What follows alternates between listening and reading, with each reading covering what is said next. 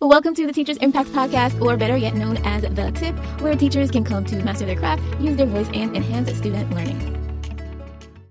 I had to remove all of those images of what a teacher was based on what I grew up seeing and had to become very open to learning what it really is, one, and to what it is like teaching outside of the Caribbean. Hello, welcome to the Teachers Impact Podcast. We have a special guest here today. I'm so excited. Her name is Dawn Moore, and she is a teacher. And I'm so happy that we get to speak to her today to learn more about her. And welcome, welcome, Dawn. Thank you, Shani Marie. Welcome, everyone. I am excited to be on and a little bit nervous, but we'll get through this. it's okay to be nervous. You're going to do great. Let's just have fun with it. And I'm sure we're going to learn a lot from each other. So, one of the things I wanted to know about you, Dawn, is what was your motivation behind becoming a teacher? Hi, nice question. Thank you, Shani Marie. My motivation for becoming a teacher was prompted by what some people term an unfortunate circumstance. For me, it was a push to jump. So last May, I got laid off from my accounting, capital asset management accounting position at SAIT. And of course, now one needs money. And I started to reach out to people within the school who I had worked directly with, all the different departments that I was leaving. And one of my former instructors, because I studied at SAIT for two years prior to working there, one of my instructors, she said to me, she always wanted to ask me something. So I was like, what is it? And she said, would you be interested in teaching in the program? I was like, uh, woman, I know nothing about teaching. You don't need me. Mm-hmm. She said, no, you would do great. So with that idea and that seed planted, I you know talked to my my family. I have some very close friends and family that are teachers, and everybody was like, this is just right up their alley. And then I was reminded how much I enjoyed onboarding and training of staff in different uh, roles I was in gotcha. within the accounts department. Um, so it really was a kind of a, a natural progression. One of the things with, with, this former instructor was I graduated in 2016, and every year since then, she used to ask me to come back to speak to the second years to give them an uh. idea of ah. how you can use what we learned within the program in real industry. Mm-hmm. And I, I, enjoyed it. I used to stand up there for 25 minutes and just impart. And that's wonderful. that, that is how that came about. Wow, that's wonderful. And what does SAIT stand for, just for the listeners? SAIT is South, sorry, Southern Alberta Institute of Technology, and we are located in Calgary, Alberta, Canada. So the western part of Canada is where we are located. Okay, nice, nice. Wow. So you had a love for training in your previous role, and that was a good way to transition into actual teaching because you're actually train. You're still training, but just in a different way, right? In a different so, way. Yeah. Yeah. yeah. So I noticed that you have an accent, um, and I'm wondering. I'm I'm from the Caribbean, so I'm assuming you're from the Caribbean. I am a born and bred Barbadian. I wow. am that little dot on the map between the Atlantic Ocean and the Caribbean Sea. Oh, wonderful, wonderful. Yeah, I'm Jamaican, so oh, your your accent is quite mixed right now. Not all Jamaican sound. I know. I've been here too long, that's why. But um, so my question, my other question would be: so, what has your experience been as a teacher of Caribbean descent? My experience has been one of daily growth and renewal. Mm. And when I say daily growth, I had to cut off all the things I thought I knew about teaching. So, a little background with me and the teaching is 95% of my family in the Caribbean throughout the world are teachers. Mm-hmm. I grew up in a home with teachers. My grandparents were teachers my aunts, my uncles, my cousins are teachers. I have been surrounded by teachers my whole life, living within the Caribbean. I had to remove all of those images of what a teacher was based on what I grew up seeing and would, had to become very open to learning what it really is, one, and to what it is like teaching outside of the Caribbean. Is that, does that make sense? Yeah, that makes a whole lot of sense. Um, yeah, I'm, I'm, I'm intrigued by the way how you answered that question because like you said, you know, you're growing, you grew up with teachers, all the people in your family were teachers. And so you kind of had to unlearn some of the things that you thought was actually teaching. Um, and I think that's important in teaching. You know, we have to, like you said, it's a daily growth process and we have to consistently learn and grow and think about things like how we can do better. Um, the second part of our question would be like, was there anything that you would say that helped you being of Caribbean descent? Um, cause I know, and you know, teaching in the Caribbean is different than teaching in the US, just like how teaching in other countries is different. So sometimes we, we take the good things and we leave the not so good things. But what are some like positive things that you think? Excuse me. Um, to be honest, because I had no formal teaching, let's start there. I basically was like a clean slate starting and like a sponge learning from my current, um, you know, current staff members that I work with. Mm-hmm. So, and their approach to students and their approach to teaching is different from what I saw. So I can't say I really took anything from the mm-hmm. Caribbean because it wouldn't have been even relevant, if that makes sense. Oh, I see what you're saying. Okay. Yeah, because now it's different. It's different times, and with different times comes new things and new happenings, new learnings. Exactly. So, exactly. And yeah, makes in sense. the Caribbean, most of my classmates or even the same family, I never heard of them teaching international students. It was mm. always either Barbadian students, and if it was international, it was still Caribbean. That is a whole different ballgame when you're teaching people who live in Egypt or South Korea, China, and you have to now understand that you can't use slang because your meaning of an English word, when translated for them to their language so they can appreciate and understand what you're saying, has to be on point. I mean, just Yeah. the language alone, I had to relearn because in Barbados we use a lot of slang. We use a lot of we use a lot of English words differently to what the real meaning is for the word.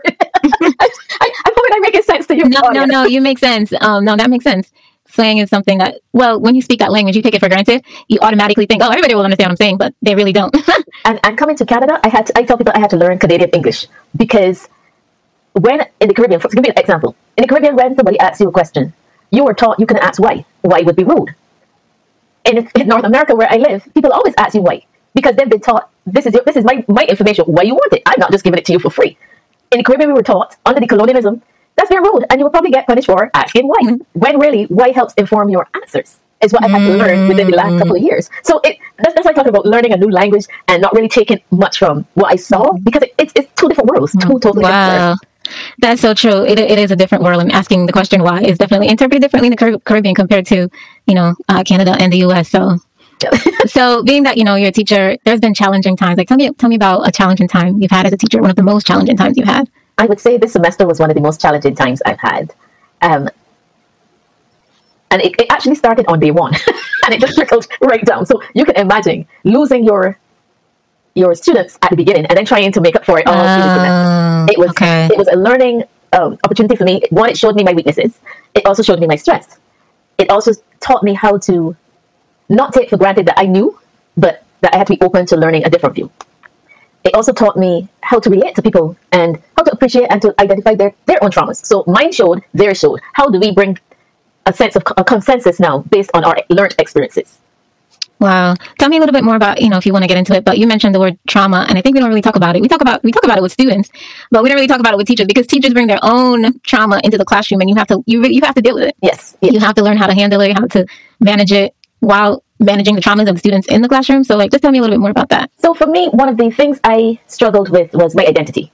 You know, I am a black woman teaching in a multicultural environment, yes, but I am the only black tutor for the program that I'm in, so that in itself. So then I start there. Then I start with I am a woman. So there are people in my class who don't even recognize their own biases against colored teachers that are women or colored women working, and how dare you be in authority over me? So those kind of challenges I had to deal with. Um, just trying to establish boundaries and say, hey, yes, we're all adults, but in this particular forum, I am the teacher, you are the student, and not the other way around. Does that make sense? Yeah, yeah. Yeah, that that totally makes sense. And I could I could see how that would be difficult to to set those boundaries because it's like you're trying to it's a um you're trying to undo cult, you know cultural biases, you know, racial bias. That that's difficult. That's really difficult. Yeah. Thank you for sharing that with me. So, so tell me about your most rewarding times as a teacher. my most rewarding time again came this semester. So last semester I had a student who I found her to be particularly difficult to manage.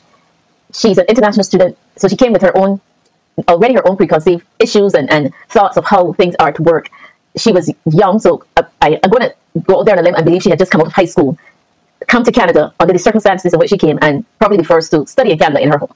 So there were all of those challenges we had to navigate. Subsequently, she failed my course. She came back this semester so during the summer, and after three classes, she said to me, "Thank you." She wanted to thank me for make, uh, teaching her how to be tough because I was not. I, my students think I'm a very tough teacher, but there's a reason behind that stance. A lot of it, I think, is Caribbean based too.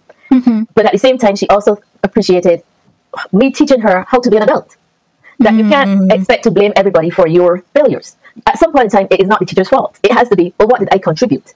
So to hear, to, to read this, because she actually put it in text, and her English is not great, so I know, trying to figure out what she really mean. So I had to ask a lot of questions, like, what do you mean by that? Yeah. But the gist of her import was, I helped her to grow. That student is now an A student in my class. So she went from being an F student to an A student wow. and, and I think two things happened. One, I changed my approach to her. So I stopped seeing, seeing her as a nuisance. That's the first thing. And I recognize as a teacher, none of my students can't be nuisances. I am here to provide a service. So I had to change my mindset first. So I changed my mindset and the way how I saw her and her difficulties. And I think because I changed my approach to her, it changed her approach to how she saw herself and subsequently me. So for me, Wow. that's a win-win. That's amazing. no, really, thank you for sharing. Because you said a couple things that struck me. One is she failed the course and she came back, but you still said, you know what, I'm still gonna work. I'm still gonna work with her to make sure that she gets she gets what she needs. Yep. And I think sometimes you know we kind of unconsciously give up on students, and the fact that you didn't give up on her was like kudos to you. And then second of all, you know, you talk about changing your mindset about how you view this student. And I think that's so important because sometimes in our head we, oh, you know, this student is tough and difficult. I don't want to deal with them. Just okay, bye. You're not in class today. Great. No, let me not say that. But yeah, yeah, and, and, but those are real feelings that I know I experienced. You know, yeah. initially when I started working, I had what I call the imposter syndrome because I hadn't done any formal teaching, and you know, I just wasn't comfortable teaching the particular topic I was. Many days I cried because I felt like I was doing students an injustice. you know, oh. that they were getting the, the quality that they were paying for. So over time, you know, you learn and you learn and you, you perfect your craft each time. So for me, I, I have not looked at anything as a negative experience, but as a learning opportunity. So she, for me, was a learning opportunity to show me my weakness because I was I was focused on liking the student and the student like me, as opposed to what is my purpose? My purpose is to impart knowledge, impart wisdom, impart information that they didn't know, and to move them from A to B. And I lost that focus. So when I started to refocus, I got success. That's wonderful. That's wonderful. So you talk about, you know, your purpose and earlier you said that your students think you're a tough student. Why do you think your students think you're a tough a tough teacher, I should say? Because a lot of my students have, are where I was. I was one of those students who the teacher had to teach me everything, not recognizing there is 20% of the teacher and the other 80 is my responsibility. So it's me trying to retrain that thought, me, me trying to impress upon them, this is your work, you're responsible. Reminding them, this is this is but a small portion of your life. I'm not teaching you to pass the course. I'm teaching you to be able to go out into the world, real world where there are deadlines, and meet those deadlines. So yes, I set up early, no late assignments. Then I said, okay, we can have late assignments, but you're going to be penalized. So for mm-hmm. every day that you're late, I'm taking off marks. Mm-hmm. Some instructors don't do that. So it seemed then that I'm the bad person, but now we have a structure in place, so all of the instructors are going to be doing it because we're, we're trying to build better people. You're, when I feel that anytime you go into a learning environment, you should go in to do better and come out better. You should not come out the same you went in. So if that mm-hmm. was a mm-hmm. weakness you had, if I haven't helped you to move, I don't think I've done my job as a, as a student, as a teacher, as a facilitator, as your your guru. yeah, yeah. No, I, I definitely hear you on that. Making sure that, you know, when we send kids onto world, they have the foundation necessary to do the things that they, they need to do. Yeah. And part of part of that is understanding that there's consequences for your actions, good or bad. Cool. And so you, you know, you have to learn. I think especially like yes, for younger students too, but especially for older students because, you know, sometimes they come with a sense of entitlement and that doesn't, you know, that doesn't really help you. Um, and in college, you're teaching already, you're teaching mature students. So you have students coming that already have set ways and, and, you know, they've worked in industry, so they think they know it already. So it's trying to navigate those behaviors and those expectations and still be fair to the, the organization you're in because my college has a responsibility to industry. It has a responsibility to government that when we present the information and we present these students to the world, we have done what we agreed to do, which was to educate and inform and prepare them. Yes, yes, yes. Thank you, thank you. So I know you know you've been in the field. Like, what are some tips that you have for teachers, that new teachers that are coming into the field? Like, what would you say? What was your what is your number one piece of advice for them? Um, my number one piece of advice is to come open, come prepared to learn, and not believe that you know it already. Every class, every semester, every student is different. My first two semesters, as far as I'm concerned, I had perfect students. My third semester, I had challenging students. but do I love or hate them? No. I appreciated everything that I learned in each semester. I appreciated because I was, I was like I, tell you, I was like a sponge when I came. I was like, give it to me, give it to me, give it to me. Because I, as far as I'm concerned, I knew nothing. So I was mm. like soaking it up. So one of the things I was very appreciative of is that I have never taught in a classroom yet. All of my teaching has been online. So that's the first thing. So I get to basically hide behind the, the screen. I mean, I still have to turn on my camera, but physically I'm not there. Mm. And two, I could record my classes. So being able to look back at two semesters ago and see, oh my God, that was a horrible lesson. or, oh, that worked. Let me try it here. And sometimes you try it with this group of students and it doesn't work. Sometimes yeah. it does, sometimes it doesn't. Sometimes you might have to tweak things. So my my biggest advice would be to be open, to be willing to try be willing to read and join groups of teachers to learn from them because you know I, that's what I did. I wanted to hear who else is out there having similar challenges, and and that's also another thing. Get a get a, a teacher buddy. I have a teacher buddy, so we used to meet on every Sunday night and plan our lesson for the week. What we want to teach. We were both teaching the same subject, different okay. sections, but to get an idea. Okay, being that this is a senior person teaching this before, how did you go about it? And then you share your ideas and you, you learn. Be willing to learn. You, you, you have your masters in teaching, whatever, whatever. Good. I'm happy for you. I want one of those one of these days. But there's nothing like actually being on the ground and experiencing it and being open to the experience. Thank you, thank you. So I we talked a little bit earlier. You said you were starting your own tutoring company. Could you tell me a little bit more about that? Yes. So as an adjunct instructor, I don't know if people understand what that means. That means that you don't always know every semester have work. So I am a strong believer in having multiple sources of income. So even if I was going to be working this semester, which I'm not unfortunately, I still believe you should never be one pick check away from being broke. And basically, mm. when you do a full time job and you only have one source of income, that's it, because you don't know which day they're going to come in and ask you to leave. So, right now, come September 15th, my plan is to launch my online tutoring service, one to one tutoring, where I will be teaching anything to, um, with regard to Microsoft Suite. So, Microsoft Word, Microsoft PowerPoint, Microsoft Excel, Microsoft Outlook, beginner, intermediate, and advanced. And yeah, so Wonderful. that's that's where I'm going. I- Wonderful. I, I want to do courses where people can do upgrades, or you might have a topic in Excel that you are not, you know, hundred percent sure on. That's the kind of services that I want to be offering. Wonderful. That sounds exciting. I know those are in demand. Yes. so that's that, that's wonderful. Is there anything else that you'd like to share with us? Shani Marie, right now I am just like over the moon excited and very humbled and honored to be on this podcast. Like I said before, I've not done this before, but as you notice, I like to talk, so teaching really don't work so well.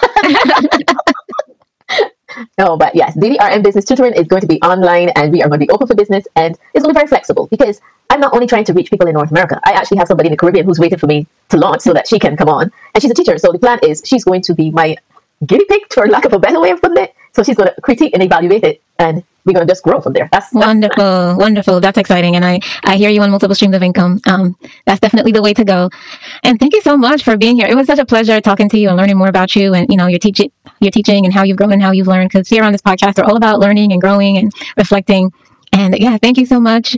You're welcome. It was a pleasure speaking to you, and we'll we'll chat again soon. For sure. Thank you so much. Have a great day. You're day now. welcome. You too. Bye bye.